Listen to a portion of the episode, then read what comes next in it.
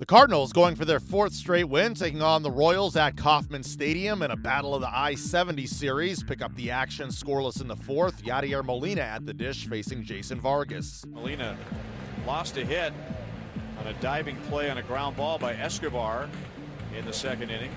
Here's the one strike pitch. Swung on, hit deep into left center field. Way back and Yadier Molina hits his 13th home run of the year. And the Cardinals take a 1 0 lead. Molina got an 0 1. Boy, that was a, I don't know what that was. 83 miles an hour. I don't know that was a hard changeup. Cheslor is back after missing nearly six weeks due to a left wrist sprain.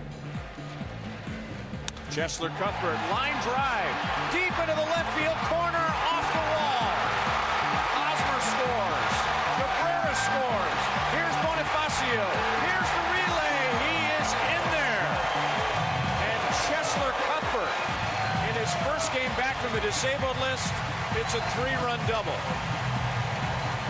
Cheslor got a first pitch fastball down and in at 97. And the only thing he didn't do was get underneath it. If he had, that's a grand slam. But he hit the middle of the padded wall in the left field corner. And the Royals have taken a 3 to 1 lead in the bottom of the fourth inning. And Vargas' next pitch is hit hard and deep to left. Back goes Cabrera and gone Grichuk. It is 3 to 2 Royals. Yadier Molina led off the fourth inning with a home run. And now Randall Grichuk, first up in the top of the fifth, a solo home run. And a ground ball. It hits the bag at third base, rolls up the left field line. Two runs will score, a runner to third, and he's going to be out. So Martinez is out at third base. I'm, that's not a great play by Martinez. The play was right in front of him, and the ball was just in very short left field on the line. So it was only about a 30 foot throw from outfield to third base. So Martinez, an ill advised dash to third base. Otherwise, it's first and second. But the Cardinals get two runs on Molina's ground ball, which hit the corner of third base and deflected right up the left field line. There she goes. Wow. Gyorko just ignited one, and that thing up against the wall of the Royals Hall of Fame, and three more runs are in. Gyorko with home run number 15. It is 7 to 3 St. Louis. The Royals, upended by the Cardinals, manager Ned Yost spoke after.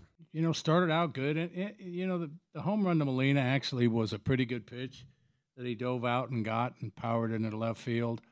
Uh, after Cuthbert's hit put us ahead three to one there, the fifth inning was just kind of a you know a strange inning. Started off with the home run, you know, pretty much a center cut pitch. Um, hit the next batter, uh, you, you, know, and then um, I think after after the hit batter there was a swinging bunt, a couple of wild pitches in there that uh, you know we couldn't block. Second and third got the comebacker.